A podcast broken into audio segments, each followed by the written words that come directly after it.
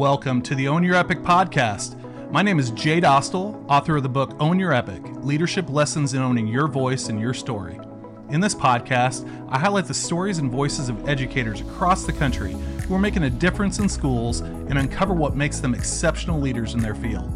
By sharing the voices and stories of others, we can all learn to appreciate that each of us is the author of our own epic and our experiences are relatable to others, if we are willing to share them. Let's get started on the Own Your Epic process.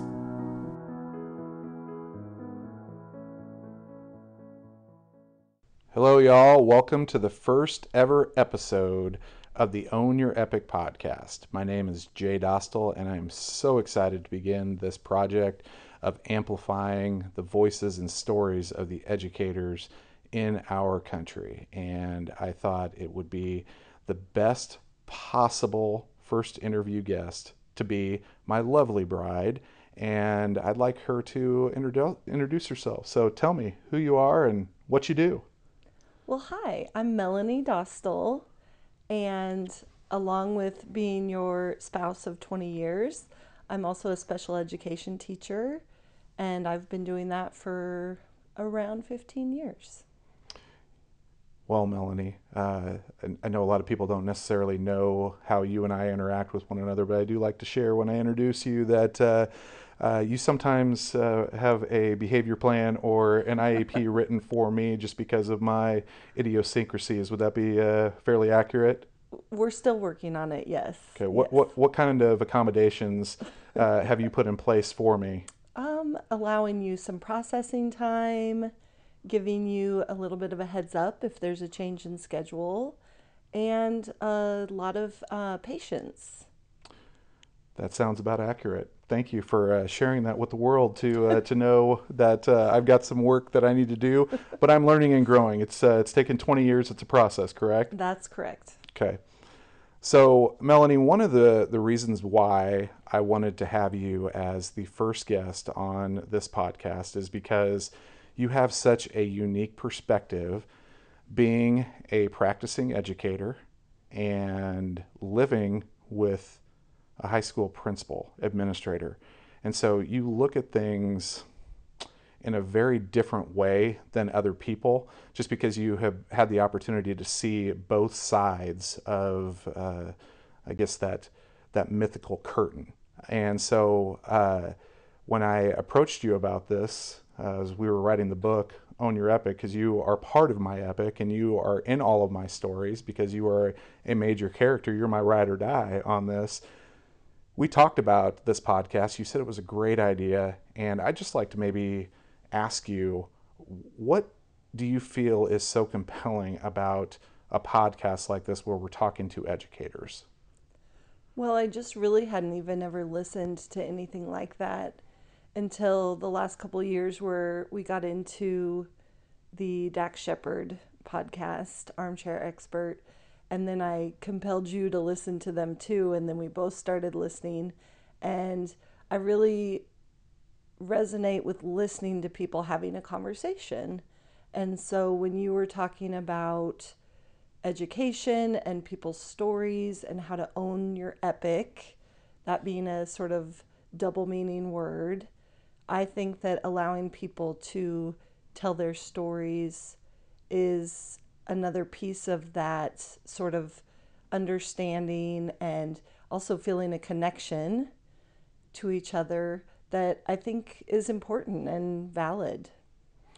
I'm glad you brought up that word connection because that's my one word for 2022 and I think that that is what kind of sparked this idea of starting a podcast in the first place is I want to be able to connect with people and I think one of the things that you have taught me in this is throughout this entire process is to slow down and really put that emphasis on the connection side of it. And so I'm really looking forward as part of this podcast to be able to sit down and listen to other people's stories. And I'd like to know a little bit about more about your story. Uh, you, uh, even though I already know a lot of it, I think our readers, our listeners might want to know a little bit more about it because you have a very unique story in that education was not your first line of profession. It was only after the fact. So, why don't you tell everybody kind of what your story is? Right.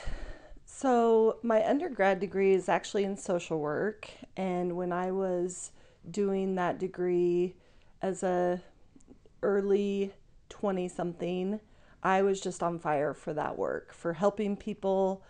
It's all about connection because you're connecting people to other people or to services that they need to grow and become more successful in their own lives.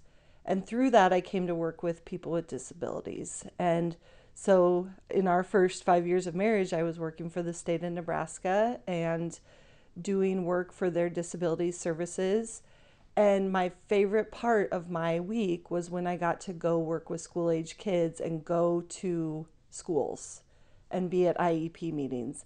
And we, you know, you were in on these conversations. I just always felt like that's, I wanted to stay. That was the work I wanted to be doing was with those students, helping them connect, um, choose paths that would help them, you know, meet their own potential. And you actually encouraged me as a teacher, hey, you should go back to school. And so, as our, you know, story began as parents, we were also both in grad school, and I did my master's degree in special education. And in 2005 started working at schools and the rest of that is my teaching history of obviously we've moved along the way through your different positions and i've always found a spot where i can work with uh, teenagers and young adults with special needs and help them own their own epic i guess. I, I laugh uh, with you quite a bit about this because we tell this story often but um, and this is not a this is not a podcast for political banter or anything like that, but I do find it very interesting that you actually got a pay raise moving from DHS into teaching because teaching typically is seen as you're not getting paid a lot for, as a professional, but you actually got a pay raise moving from uh, DHS to teaching. It's true. It's true. Teaching my first career was not as lucrative as a career in education. So, shout out to social workers. I feel like if there's ever a career as well aligned with the values of social work, at special education because of the case management that we do. Awesome. So, I've got a script of questions that I I feel like I'm going to ask all of my guests and so I feel like I have a pretty good routine, but I'm going to step outside of that because uh, for this interview in particular, because I know you so well. Plus, I think it's important for the listeners to know that uh, you are my sounding board for a lot of different things, and you have always been great about being very blunt and honest with me. If an idea is terrible, then you tell me it's terrible. If I word things maybe uh, the wrong way, you tell me how to soften them up uh, you've actually made me a better person, and I feel like it's important for people to know that. Uh, but at the same time, I feel like I have assisted you in some uh, some other things as well. We complement one another. But one of the questions I have to ask you is, as a practicing educator, special educator with a lot of paperwork and a lot of processes and procedures that you have to follow, what's the ideal time frame for a podcast? Right. Well, first of all, thank you for that praise. That we're all about affirmation you know, on the Own Your Epic you. podcast. I know. Round of applause for giving me that little bit of praise. And I'm going to circle back to that because I do feel like I, over the years, have tried to soften you or uh, slow you down. But in the same way, you have toughened me up and made me stronger to feedback or speeding me up. And so we do sort of balance each other out because it's a little bit of the tortoise and the hare. The yin you and the yang. Charge, charge, charge. And I'm like, wait, let's think about it. Let's give give me a minute. And so in that way we have really always sort of it hasn't always been smooth, maybe, but we have helped each other out. When I think about listening to an episode of anything, if if it's a conversation like this where you're listening to people, I think about am I going to maybe take a walk? Am I going to put it on while I am doing the dishes or doing a load of laundry. And so I think around a half hour, 30, 40 minutes is going to be perfect for someone to be able to listen to a conversation, take a little tidbit from it, but also not have to shut it off and come back to it later. That's great advice, Melanie. And you know that I subscribe to Happy Wife, Happy Life. So, uh, to all the listeners out there, you can hold me accountable now for uh, episodes of Own Your Epic podcast being in, in the range of 30 to 45 minutes. We'll, we will uh, definitely keep them to that point. I want to circle back and, and ask you something that, uh, in, re- in reference to what you just said about uh, being able to slow me down when I'm always go, go, go, because you and I have very different personalities. And you've actually shared that throughout our marriage, you were a type A personality, but part of our relationship was you having to maybe change a little bit because we can't have two type A's in the same relationship. Why do you feel uh, that your ability to teach me, because again, this is part of my part of my epic process of growing, you being able to teach me to slow down is actually a benefit to maybe people that I lead? Well, I think that a lot of this comes from many of the different professional development speakers we've had, a lot of the work that we've done over the years since we've always worked in the same district, maybe not the same school, but all these different pieces we've put together where we're trying to find our purpose, we're determining our why, we're doing different personality tests. And so, that first step, which you even talk about in your book of self awareness, as we become more aware of who we are, we have to see how that fits in a system. And so, if you know that you're the charge ahead kind of person, but that doesn't always fit with someone who needs a little more time, or someone who wants to have an opinion about it, or someone who wants to debate you a little bit, you have to accept those pieces of the puzzle as well, or you end up in conflict. I, as a complete peacemaker, I want balance, I want people to just get along.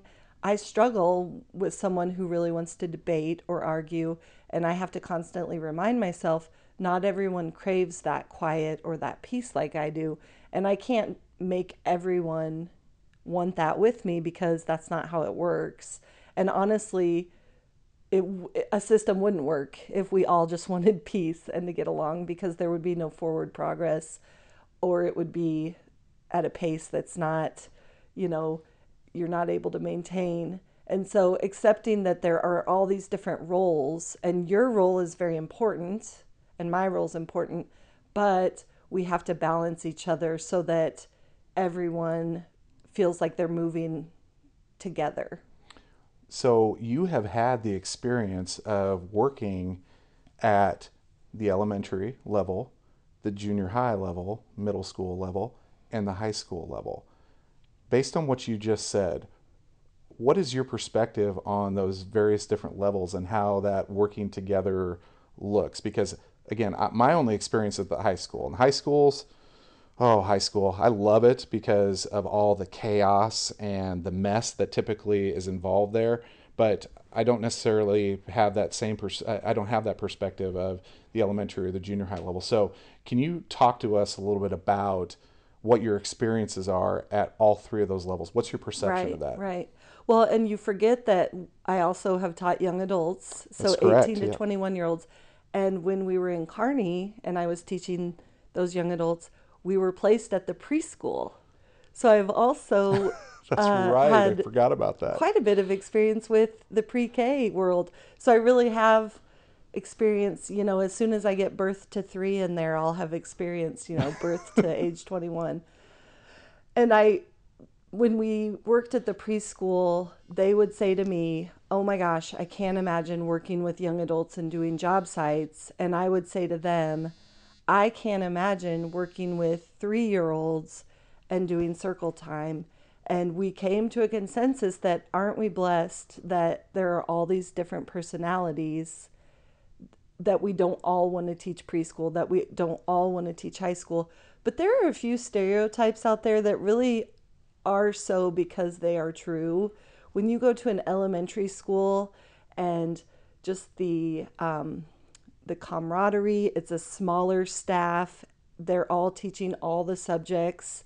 So they're all sort of, you know, they're on different ages, but there's just a different feeling when you're teaching those types of subjects versus a high school where it is compartmentalized. People are teaching their subject and people fall into certain personality types of the subjects that they teach, which is a little bit funny to witness after all these years.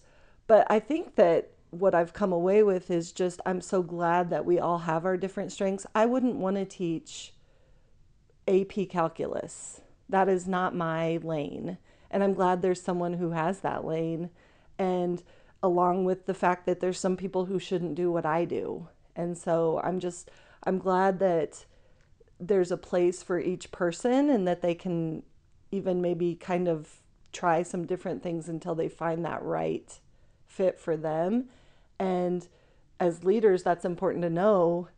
You're not going to put your best math teacher in a English classroom. You're not going to put your toughest, strictest coach in a certain other kind of classroom that needs a different approach. And so I think that's um, all part of that puzzle. But over the years, I have, I've just come away with a gratitude that we all sort of have our different strengths. So true. Uh, you and I have had conversations on a regular basis. Like when our kids were, were young, I love being around our kids. I couldn't imagine having a room full of 25 of them. I just I couldn't. That's that's not my lane.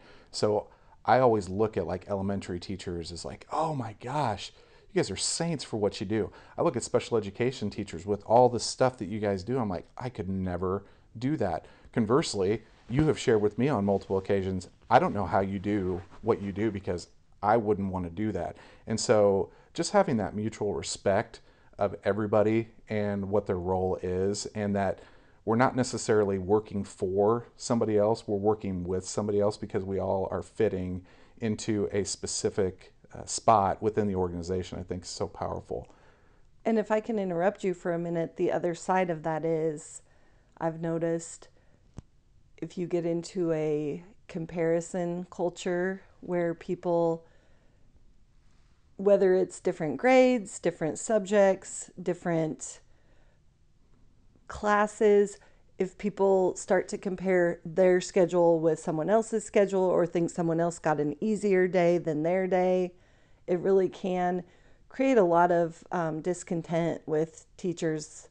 That's one thing I've noticed a lot of years of people thinking, oh, so and so got such an easy day, or that someone else has it easier because their kids already know this, that, and the other, versus, and so it's really important that in a building, teachers feel like there's a balance to what teachers are doing in their day, but also that you not get stuck comparing yourself with other people because you just have to do the best with what you have and and you're going to be miserable if you're always thinking that someone else somehow got a better schedule or a better class. Yeah, comparison is the thief of joy. Yes. You and I talk about this uh, quite regularly that uh, culture in a school is so important, probably the most important thing. Uh, and before you can actually focus on the culture of your students, the adults have to come together first because if there's a negative culture with the adults in the building, you can't expect your your students to follow along with it as well. And you just have that feeling. You and I've talked about that. You can walk into a building and know when a culture is good or not. It's just a feeling you have, and that's why it's so important that everybody in the building is working together and kind of rowing in the same direction, so that the culture is is is at the forefront of everything that we do. Yeah, and that they feel valued for the role that they're playing. As a special education teacher, if I have a class of 10 students who have pretty significant needs, I could compare myself to an English course where the students are all able to have these really deep discussions and get into really like higher level thinking and think that somehow what I'm doing is less important or that I'm not able to do as much. But if I stay present in what I'm doing and see the value in helping students grow from where they are, I don't feel any sort of um, negative emotions about what I've chosen because I can find joy in the steps that we take and the progress that we make. And I'm not going to sit and compare myself to that other class. I can be happy that that teacher is able to, you know, make those students grow and learn, and I can be happy where I am with what I've chosen to do. That's actually a really good transition to the next thing that I wanted to ask you because, you know, we're obviously in a very difficult time in this country with the with the pandemic. Uh, more specifically, trying to teach students during a pandemic is is very difficult, and uh, mental health and well being is so important, specifically for teachers because one, we have an issue where we are having a number of people who are leaving the profession, but we also don't necessarily have that pipeline of people who want to come in to the profession. And so the question that I want to ask you is twofold is what strategies are you employing to take care of your own mental health and well-being? And the second part of that is what advice do you have for others who are either in the profession or thinking about getting into the profession about why it's important to do it and the the the the joy that you get out of being a teacher? Well, I'll be honest, I have felt really fortunate that my base was in social work because that program knows that they're preparing people to go into a very stressful career. If you don't have work life balance, if you don't draw boundaries, you won't make it. And they don't want to graduate social workers who aren't able to help and work within the systems in place. And so a lot of our coursework was based on how you take care of yourself, how you present yourself, how to handle stress, how to draw boundaries, how to leave your work at work. And sometimes I think that is a missing piece for teachers. They almost bleed education into their life where they're not able to leave it at school.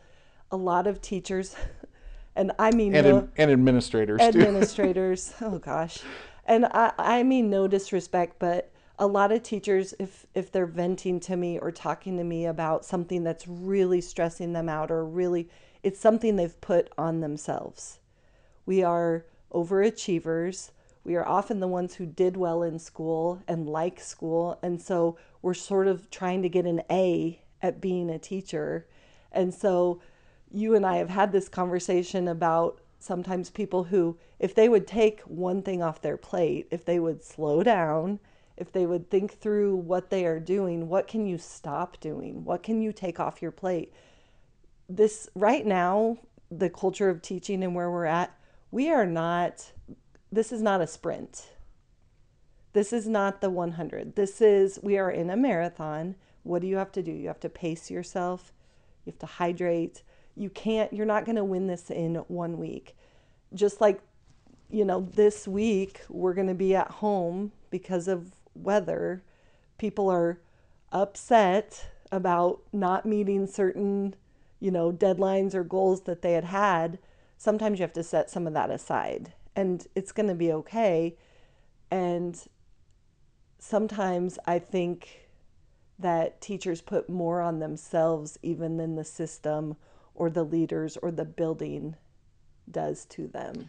It's so ironic that you're saying this because the listeners don't know this, but I do know this about you. You were the salutatorian in your graduating class. So you were that student who was just rocking school and for you to have a perspective like that where you're maybe not i mean i know you want to get like an a in teaching but that's not what's driving you. As compared to me who was not the salutatorian was probably more in the the b and c range and now i'm the one who's just constantly going and you are the one who is kind of settling me down i just think that is very ironic it is funny I just, as we've, you know, gone through a lot of different experiences, we've moved, we've met a lot of different people. I find that my step one is the relationships I have with the people in that building. And so, whether it's the students in my classroom, whether it's the neighbors on my hallway, if people feel good and they know you're there to care, the the lessons and the content that that comes next. And so if I'm late starting my lesson because I'm sitting on the floor outside my room with a student who can't bring themselves to come in and I wait for the counselor to get there, or if we have to, I mean, I paused a full month's lesson one year because some students had some serious concerns about our building and the way that they were perceived. We still did ELA, we still met the standards, but I had to set aside what I thought we needed to do. And luckily, as a special education teacher, we can take those left turns sometimes for kids. But I just have come, the older I get, to value more the relationships I build and how people see why I'm there than what I'm trying to teach or what I think they need to know. That's awesome. And that's actually another great transition into kind of the final question. Well, it's really not the final question, but it's going to be one of the final questions. So, you know, as part of the Own Your Epic process, is uh, two of the processes are to curate and cultivate your stories because they are the ones that are like the foundational pieces of how you live your life, whether positive or negative. What is, or what do you feel is that one story that you constantly think of that really helps shape you into the person you are today? It's hard for me to pick one story because there have been so many small steps along the way. And now that we are 20 years into this, I feel like there hasn't been that one moment. But the constant for me, I would say, has been our goal together of what we wanted to achieve as a family. And so, our core value, I would say, is family. And the fact that we had these two kids, we've built had a home together, that we have these goals of trying to make education a priority in our life. And so I would say the decision that we made together to go into teaching and that period of time where I was applying for grad school. I mean, I can still remember studying for the GRE and I took that photo. Brenna's on the bed. She's a newborn. and I have the flashcards out for the GRE words. And you beat me on the GRE. I did. Yeah. I did. I, I still take that proudly. Still, still stuck with me years later. And so, and then you know what? It just popped into my head. Um, someone from long ago said something once like, you know, Mel, if I had had your brains, I would have, I would have made some money with that. I would have done something. And so you and I made a decision early on that no decision we've made has been based on that, has been based on money or wealth or I mean, I think we had a financial advisor make that joke to us once. Yeah, and as you're as you were saying that, the uh, Taylor Mali spoken word poem of yeah. what teachers make is yeah. going in my head. Which, by the way, listener, if you have not seen or heard the Taylor Mali "What Teachers Make" spoken word slam poetry performance, look it up on YouTube because it summarizes what Melanie just said there about. Listen, this isn't about the money. People who go into education are wired differently. If they weren't, we wouldn't have any teachers because, again, money does not drive us. What drives us is the relationships and the growth that we see in kids, knowing that it's going to improve our future. And uh, I am so blessed to be able to work to to work with amazing teachers who do that on a daily basis, and I'm continually in awe of the impact that they're having, and that and that includes you, Melanie. I mean, if you you and I have talked n- numerous times about students that you have worked with who have either significant emotional stress, trauma, learning disabilities, and just seeing that incremental progress, what what would seem as kind of minute and is definitely not going to show up on a standardized test, is definitely not going to show up in a lot of these metrics that schools are ranked on. But they grow.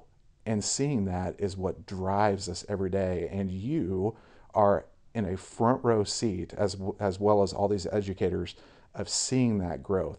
What does that do to you as a person? How's that? That's got to fill your bucket. It does. It feels really good, and I I feel really great knowing that I have I have some young adults who have reached out to me later. We don't we're not Facebook friends, but a message will come through, "Hey, I got this job at this place," or "Oh, I'm taking this class." And these are things we talked about that they could do that it might not be at the same timeline as some of their friends, but if you keep making the the progress, taking the steps, you will get there. And it's really fun to know that they they made their progress and not everyone's running the same race, not everyone has the same finish line, but you can feel fulfilled on your choices because you I helped lay that foundation and I, I have one student who we have we chat back and forth quite a bit, and she'll say, "I remembered what you said, Miss Dostal. I didn't walk out. My boss made me mad, but I, you know." And so I remembered those lessons, and at the time, they probably had made that choice, and we probably had a pretty difficult conversation about what that looks like. But years later, when the maturity has caught up with with them and and they're processing what they learned how many years ago my voice is still in their head and and that means something. Your voice is always in my head. Well that's and, it's in your and, house. and and, and that and that means something to me. Melanie we are actually at the uh, the end time of the podcast based off of the time frame that you gave me. So i told everybody to hold, okay. hold me accountable to this. Uh, before we go is there is there something else that you would like to leave this podcast on for the people who are listening to this, specifically educators who are listening to this? What what's the what's the best piece of advice you got for them? I am in no position to give any advice to anyone, but I will say that something that helps me is staying present, taking one day at a time. And my good friend Abby and I, we work together at Millard South in Omaha, every day when we were saying goodbye, we'd say, Well, we'll try again tomorrow. The best advice. Best advice. That's that's amazing. And I can't think of a better way to end the first Own Your Epic podcast with Congratulations. Well, thank you. And thank you for being a part of this. Of you know, course. this uh, this I wouldn't want anybody else to start a podcast with other than you because again, and I and I mean this sincerely, and I'm going to again, I'm going to go back to affirmations and end on a good thing.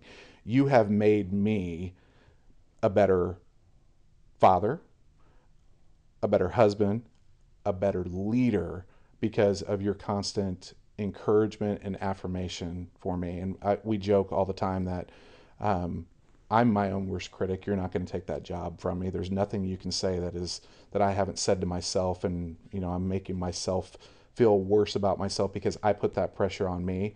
But you have over the years been able to uh, help me reshape and rethink that that to the point where uh, again I'm like the sign above my desk. I'm not pizza. I can't I can't please everybody. And so uh, I thank you for being a part of my epic and continuing to be a part of my epic, epic as we continue to write these stories and for the listeners out there, I hope that you found this to be an enjoyable 33 minutes and 30 seconds of your time. and I will make sure that I will try to stay within those boundaries moving forward. But I really hope you will join me for future episodes of the Own Your Epic podcast. Thanks, everybody.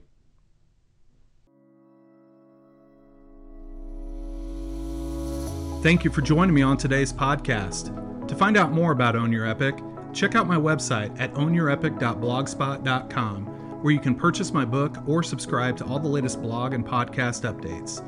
Until next time, own your epic and share your voice and your story. It matters and can make a difference in the lives of others.